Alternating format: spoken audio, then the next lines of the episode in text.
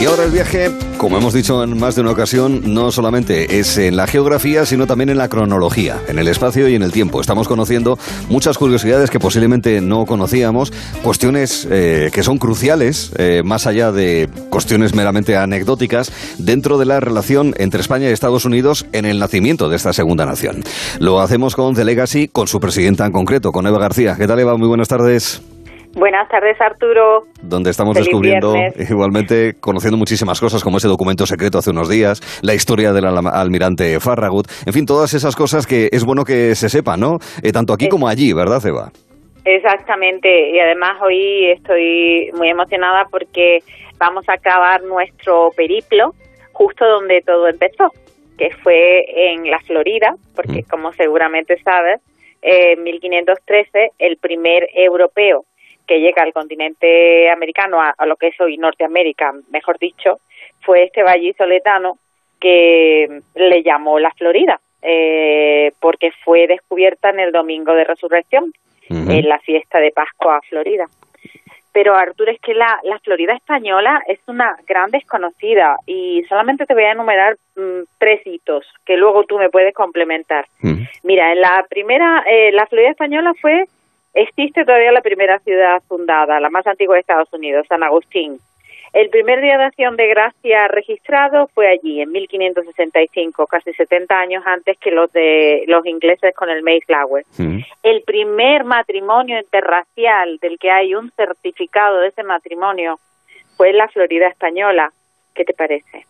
Claro, es que es una vinculación que, bueno, hoy vía cubana, muy especialmente, hace que de alguna manera la cultura hispana también siga presente. Pero es verdad, en la Florida estuvo Pedro Menéndez, el adelantado de Avilés, o Álvaro Núñez Cabeza de Vaca, y otros muchos exploradores en aquella época abriendo camino y dejando ya nombres en español en la península, ¿verdad? Así es, así es y esta Florida española debería estar con luces de neón para la meca del cine, a ver si se animan. sí, señor, porque es una manera también de conocer en ese caso la, esa, esa parte del, del país. Eh, eh, ¿Tú crees que en los, en los libros de texto, eh, a lo mejor en la Florida, no sé si a lo mejor en Oregón, que está en el otro lado del país, pues quieren conocer mucho sobre esa parte, pero al menos en la Florida eso los estudiantes lo conocen o al menos lo deberían conocer, Eva?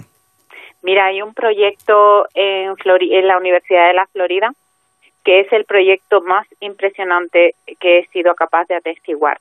Eh, esta universidad lleva años volcada en un, en un proyecto interactivo y están recuperando la vida y profesiones de todos los habitantes españoles que llegaron a la Florida. Ya tienen más de 5.000 personas con nombre, procedencia y que hacían, pues desde herreros, eh, panaderos, músicos, albañiles, pescadores, eh, soldados. ¿Te puedes imaginar un proyecto así aquí? Pues hombre, no estaría mal. Digo yo, vamos, en principio, así de repente. Una inversión para ver cuántos salieron y quiénes eran. Es, es increíble lo que está haciendo esta universidad. Entonces, claro que se debería de conocer. Si mm. no conocemos nuestro pasado, no podemos controlar nuestro futuro porque no somos conscientes de dónde venimos, lo que hicimos, con todas sus luces y sus sombras, porque mm. siempre va a haber algo que celebrar y algo que lamentar. Sí, sí, así es. Oye, eh, eh, Carlos de Legacy, hacéis muchas actividades, eh, publicación de libros, exposiciones itinerantes, eh, también distintos documentos, ¿no? Para poder conocer cómo esa vinculación histórica entre Estados Unidos y España es importante. También vídeos, obviamente, estáis también en el mundo digital. En los próximos meses, ¿qué se os espera? ¿Qué, qué tenéis previsto después de, de, un verano en el que también ha habido actividades, ¿no? Porque también ha habido movimientos y también ha habido acciones que que, donde sí habéis estado, como es el caso de la, del relevo del comandante en los Estados Unidos, ¿verdad? Ya por el 14 de julio, ¿verdad?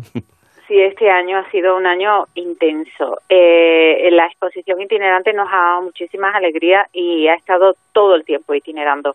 Mm. Eh, llevamos por casi 100.000 visitas en las diferentes ciudades en las que ha estado.